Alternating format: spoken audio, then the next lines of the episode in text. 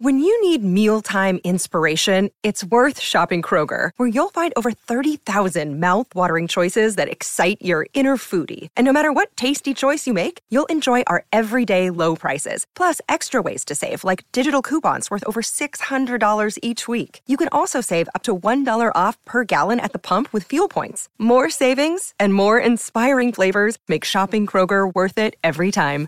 Kroger, fresh for everyone. Fuel restrictions apply. Another day is here, and you're ready for it. What to wear? Check. Breakfast, lunch, and dinner? Check. Planning for what's next and how to save for it? That's where Bank of America can help. For your financial to-dos, Bank of America has experts ready to help get you closer to your goals. Get started at one of our local financial centers or 24-7 in our mobile banking app. Find a location near you at bankofamerica.com slash talk to us. What would you like the power to do? Mobile banking requires downloading the app and is only available for select devices. Message and data rates may apply. Bank of America and a member FDIC.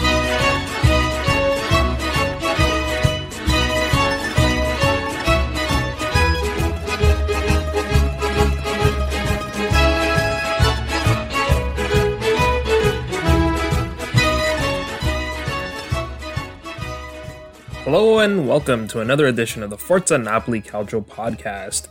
This is a podcast all about Napoli, of course, but you don't have to be a Napoli fan to enjoy it. If you're a Serie A fan, if you're a football fan, looking for the inside scoop on all things Napoli, this is the place to be.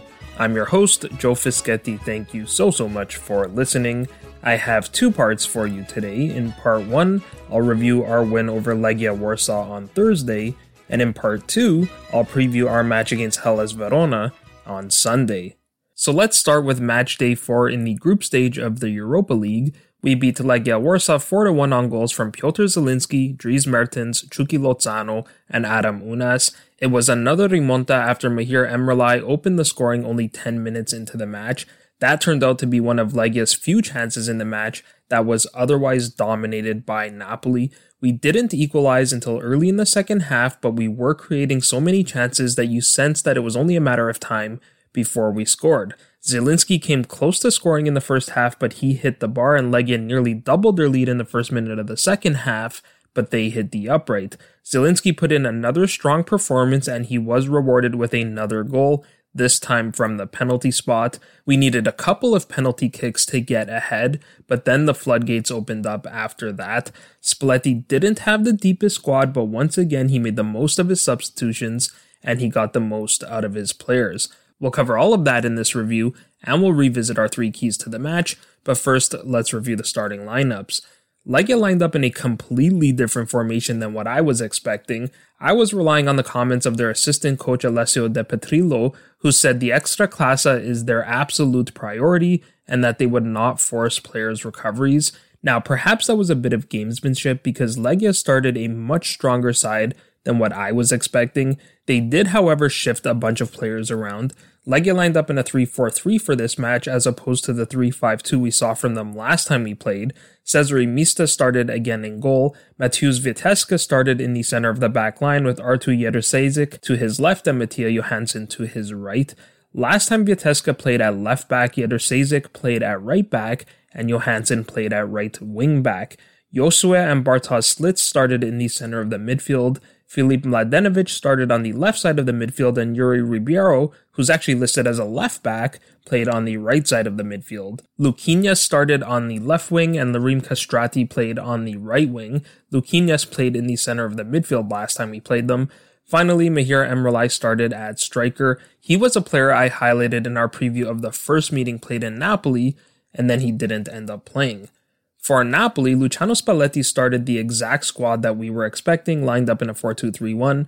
Alex Meret started in goal as he typically does in the Europa League. Kalidou Koulibaly and Amir Rrahmani started at center back. Juan Jesus started over the suspended Mario Rui at left back, and Giovanni Di Lorenzo started again at right back. Frank Zambo Anguissa and Diego Demme started in the double pivot. Lorenzo Insigne didn't travel with the team, so Eljif Elmas started on the left wing. Chucky Lozano started on the right wing, and Piotr Zielinski started in his home country in the number 10. Finally, Andrea Petagna started over Victor Osimhen, who also didn't travel with the club. So those were the starting lineups. Next, let's revisit our three keys to the match. Our first key to the match was that we would have to play smart considering we had only five outfield players on the bench. I think we definitely achieved this one. As expected, we used all of our substitutions. In the 68th minute, Matteo Politano replaced Eljif Elmas and Stanislav Lobotka replaced Diego Demme. In the 73rd minute, Dries Mertens replaced Piotr Zielinski. And in the 83rd minute, Alessandro Zanoli replaced Andrea Petagna and Adam Ounas replaced Chucky Lozano. Four of the five substitutes were involved in goals. Politano won the penalty that led to the second goal. That was a bit of a weird play. You could see on the replay that Josue actually kicked Politano in the forearm while attempting a bicycle kick to clear the ball. That wasn't the smartest thing to do, especially considering where he committed the foul. It's not like Politano was about to score from that position on the field. Of course, Mertens converted the penalty with a Panenka, you have to be very cool and very confident to even attempt a Panenka, let alone with the match still in the balance. Mertens executed it to perfection and then he celebrated by sucking his thumb. For those who missed it, earlier this week, Dries and his wife Kat announced that they are expecting a baby boy, and it seems like they've already decided that his name will be Ciro. Of course, Ciro is a Napolitan name, and it's the nickname Napoli fans have given Mertens. Adam Ounas scored the fourth goal in his first game back from injury, which was great to see. His skill was on full display on this goal, first with the touch he made to receive the pass from Zanoli. Then he showed his skill and composure to play a sort of mini sombrero over the defender with his left and volley into the corner with his right. I love the way he celebrated after the goal as well. He was very cool about it. It was kind of like it was no big deal. But you could see that not only was Ounas very happy, but his teammates both on and off the pitch were happy for him too. We also did something in this match that I didn't mention in my preview, but that we did speak about when we had Armando on the podcast, and that's that our players conserved energy on the pitch, especially our central midfielders. The Europa League match reports don't provide the distance players run, but I thought Anguissa did a great job of conserving energy, which will certainly help for Sunday's match against Hellas Verona. My second key to the match was that we had to take advantage of our strengths, and there I was specifically referring to Andrea Petagna. This one's hard to judge because I think Petagna had an excellent match, but I don't necessarily think we played to his strengths. We used him in the build up play, but we didn't ask him to hold the ball up too much, and we didn't play that many crosses into the area. Instead, we focused more on controlling the run of play and keeping possession of the ball. I thought our passing in this match was really impressive. I tweeted about the passes that we completed on the Lozano goal. We scored this goal pretty much directly from the kick in after the Mertens goal. Legia played a few passes in their own half and then they tried a long ball that ended up with Meret. From that point, we played 26 consecutive passes without a Legia player touching the ball before Lozano tapped into the empty goal. The pass by Petagna to Lozano was probably the nicest touch in the entire sequence, so you have to give him credit for that because not too many strikers would have made that pass in that situation. The only Napoli player who didn't get a touch on the ball in the build-up was Juan Jesus, but that's okay. I actually thought he had a pretty strong performance. He made two really nice passes in this match. One was the long ball to Petagna that he chested down to Elmas, and Elmas was stopped by Miszta. That was actually an example of using Petagna to his strength. He's a big target up there. That pass was part of another really nice sequence of passes, and I don't think Petagna got enough praise for that play. When Ibrahimovic made a pass like that to Leao earlier in the week, he got all sorts of praise, and then nobody was really talking about that play. The second really nice pass Jesus made was to Zielinski on the left wing, which led to another chance for Elmas, but his shot was blocked. So it was good to see Jesus have a good game. That's two good games in a row that he's played against Legia Warsaw. My final key to the match was that we needed to be tight at the back. Even though we conceded a goal, Legia had very few chances in the match. They hit the upright in the opening minute of the second half, but other than that, they didn't create a whole lot. I want to talk about the goal for a second, which I thought was a combination of good play from Legia and poor defending from Napoli. First off, there were only five Legia players attacking against seven or eight Napoli players, so you should never concede when you have such a numerical advantage. Now, the play started with a throw in in our own half. Mladenovic, Luquinhas, and Josue played a few quick passes before Josue picked up Mladenovic's run. That was the second issue. Di Lorenzo was marking Luquinhas pretty tight, so Lozano should have followed the run, and it's because he didn't that Mladenovic got open on the wing. Anguissa chased him down, but Mladenovic made a lovely turn in the area before picking out Emreli. Rrahmani played the pass thinking that he had Koulibaly behind him, but something all good strikers do is they show for the ball, and that's exactly what Emreli did here. He took a couple of steps backwards, which opened up the passing lane, and then the finish was quality as well, just out of Koulibaly's reach. But for me, the key to this goal was the late run by Kastrati. Koulibaly was about to step up on Emreli, but that run pulled Koulibaly away from the striker and opened up the shot. So I'm going to say that we achieved this one as well, just because we allowed so few chances, and we'll just have to tip our hats to Legia for nearly converting both of the chances they had. So we achieved all three of our keys to the match, and we got a comfortable 4 1 victory. I want to address a couple more points before we close this review. We've talked quite a bit on the podcast about how great Spalletti has been at reading the game and getting his substitutions right. We saw that again in this match. The score was tied 1 1 when he started making changes, and we ended up scoring three more goals. And as I mentioned, four of those substitutes were involved in the goals. But one thing we haven't talked much about, but I think everyone probably recognizes, is the flexibility of our players. I think that's what really enables Spalletti to make such effective changes. I also think that's probably a big reason why Spalletti said when he first started that he didn't need many players so long as the club didn't sell any players either. In this match alone, we saw numerous players play in multiple positions. Lozano started on the right wing, and then when Politano replaced Elmas, he moved over to the left wing. Mertens replaced Zielinski to play in the number 10, and then when Petagna came off 10 minutes later, Mertens moved up to the 9. That change facilitated a change in formation from the 4 2 3 1 to a 3 4 3, with Rrahmani, Koulibaly, and Jesus playing as the three center backs, and Zanoli and Di Lorenzo playing as the wing backs.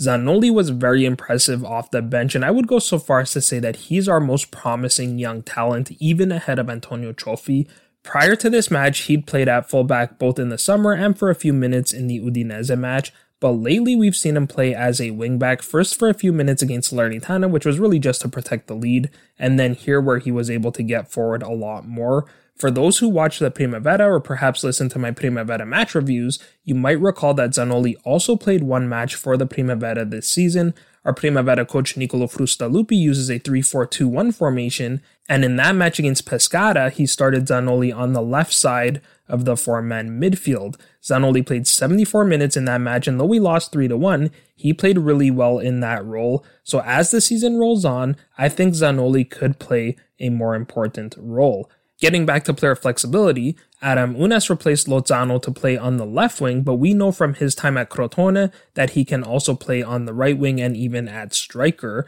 We also know from before he got hurt this season that he can play in the 10 as well.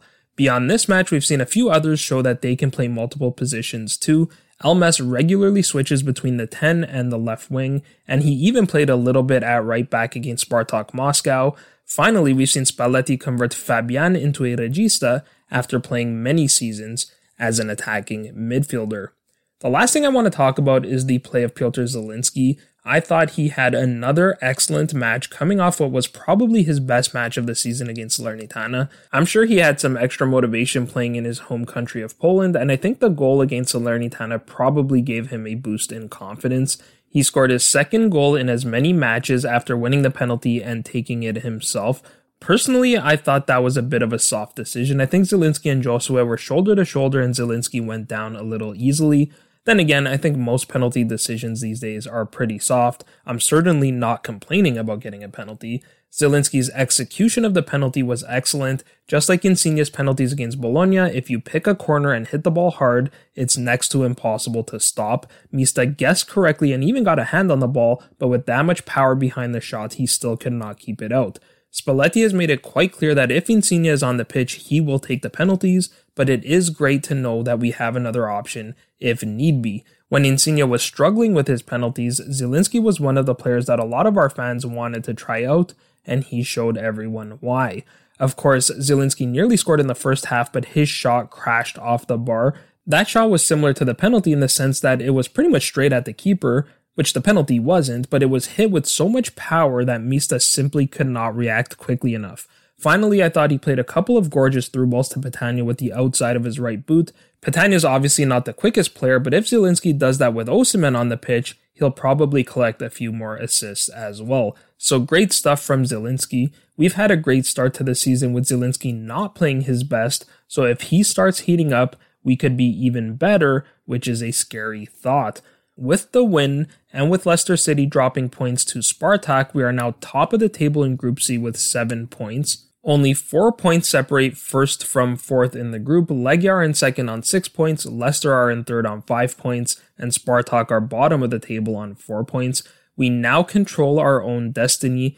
If we beat Spartak, we'd guarantee that we advance from the group stage and that Spartak would be out of the Europa League. If we win and Legia and Leicester draw, we'd also guarantee ourselves top of the group, which is really important because the second place teams have to play a playoff match against the teams that finish third in their respective groups in the Champions League. If that match between Legia and Leicester does not result in a draw, then the winner of the group will be determined on the final day of the group stage. That will do for part one. In part two, we'll preview our match against Hellas Verona on Sunday.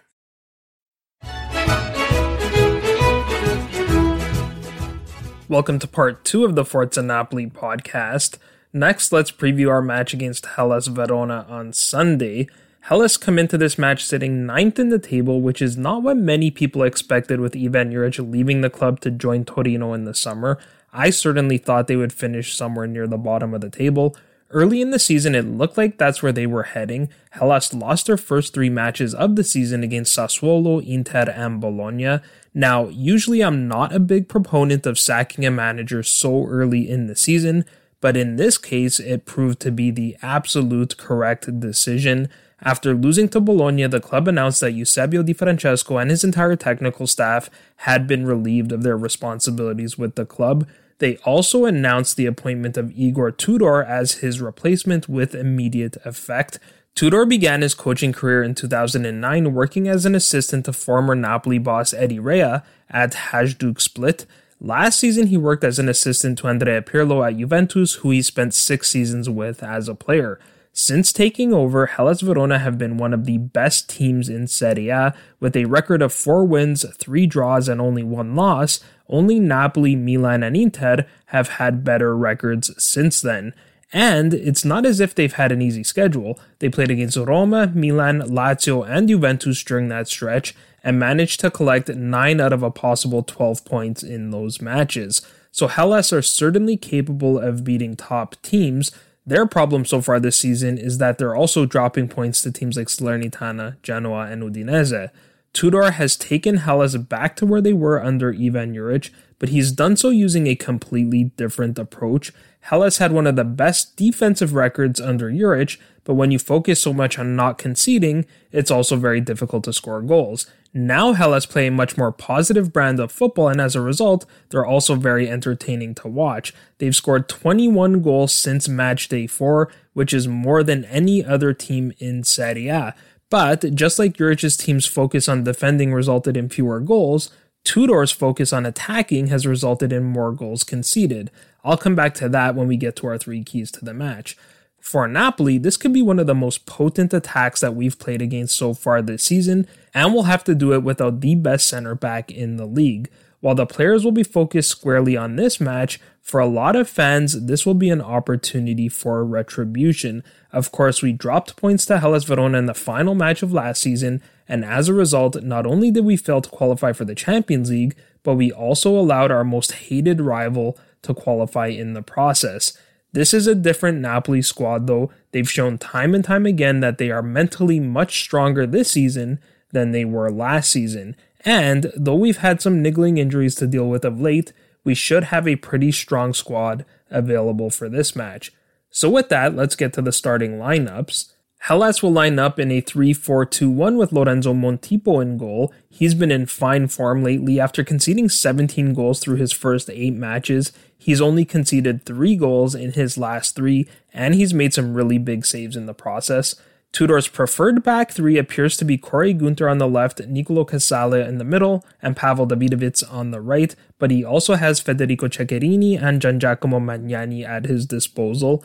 Miguel Veloso seems to have won one of the two central midfield roles, with Ivan Ilić dealing with an ankle injury.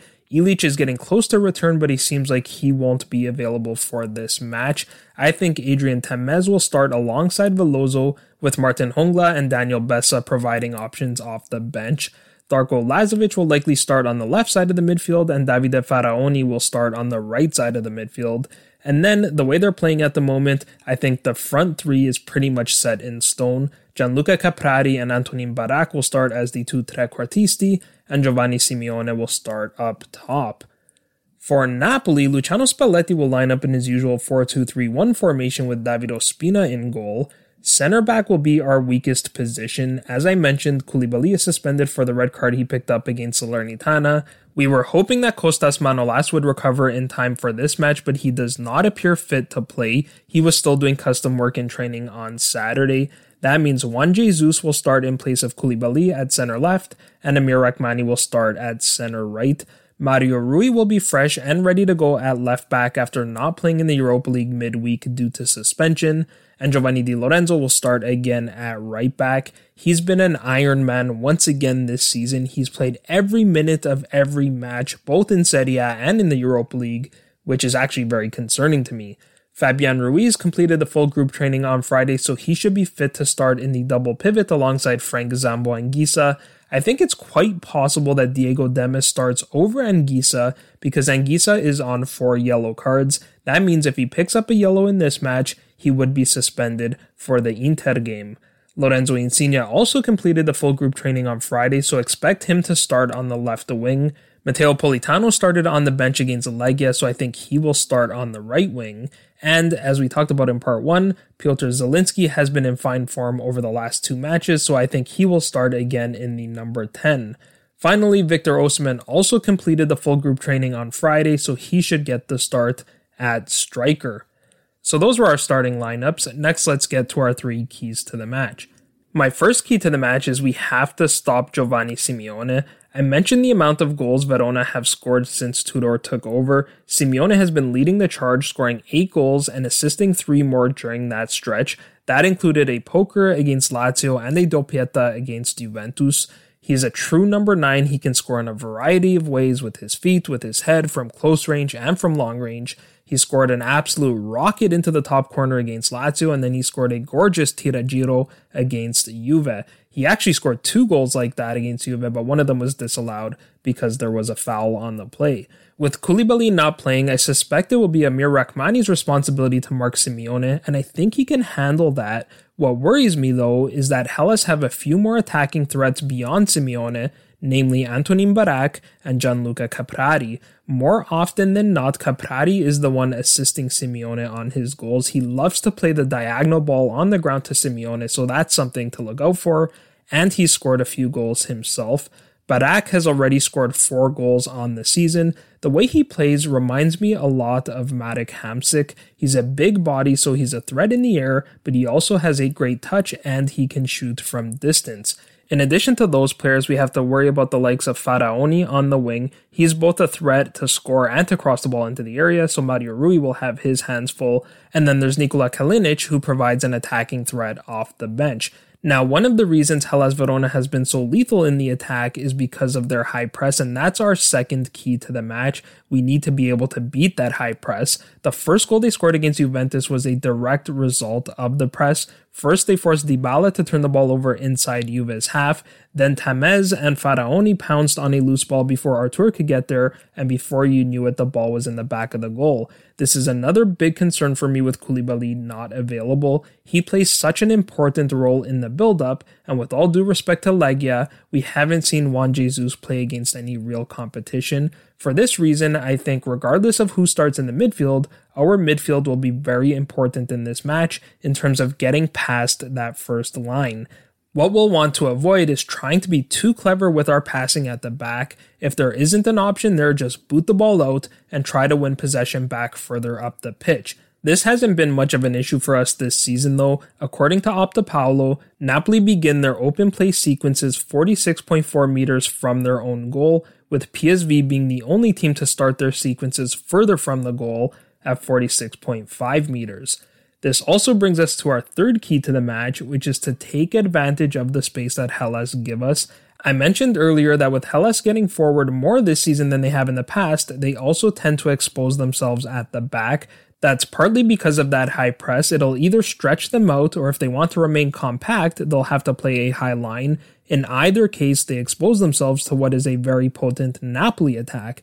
If they stretch themselves, all we need to do is break through that first line, and then we'll have the entire midfield to push forward. If they play a high line, then the long ball to Victor over the top will be on, and we all know how lethal he can be in the open field.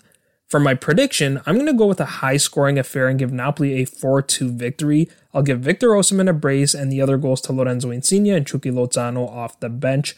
For Verona, I'll give the goals to Simeone and Barak. I think this will be the first match of the season where we concede more than one goal, both because Verona have such a strong attack and because we'll be without Koulibaly. But I think at the end of the day, we'll get the victory. In addition to wanting to get retribution for the final match of last season, Napoli will have a few additional sources of motivation. First, the Ultras will be back in the Curva A. The reports are that the club has agreed to not fine them for not sitting in their assigned seats, so long as they don't block the emergency exits. Anyone who's spoken to me about this privately knows my views on this and the Ultras as a whole, but I know a lot of fans are happy that we'll have a more typical atmosphere at the Maradona. The last I read on this was that the club was still negotiating with the Curva B and that they could possibly return as well. There are also rumors that the club is working on plans with the city to create a fan zone, which seems like a good compromise. Fan zones typically don't have seats, so the issue of assigned seating would go away, but the club might still be able to maintain some semblance of control. Another source of motivation is that the club will be wearing another new kit for this match. If you haven't seen it, the club has produced a commemorative Maradona kit that will be distributed in three colors. The kit features Maradona's face inside what you would assume is Maradona's fingerprint, and it will be worn for three matches in November to honor the Napoli great during the month of his passing. Personally, I think we're getting a little overboard with the number of kits we're producing. If you include the Halloween kit, we could theoretically field 11 players all wearing a different kit. I would have preferred a commemorative patch, but obviously that wouldn't bring in as much revenue. What I do like, though, is that a portion of the proceeds from the sale of these shirts will go towards charitable social initiatives. So hopefully between the louder fans and Diego on the shirt, we'll have the extra motivation needed to collect all three points and go into the international break still at the top of the table. That will do for this preview. I hope you enjoyed the match. That will also do it for this episode. If you liked what you heard, please share it with a friend and give us a rating on your favorite podcast platform. As always, if you need to get a hold of me, you can find me on Twitter at Joe underscore Fischetti5, or you can find the podcast on Twitter, Instagram, and Facebook at Forza Napoli Pod. I'll be back next week to review this match, but until then, I'm Joe Fischetti. Forza Napoli sempre.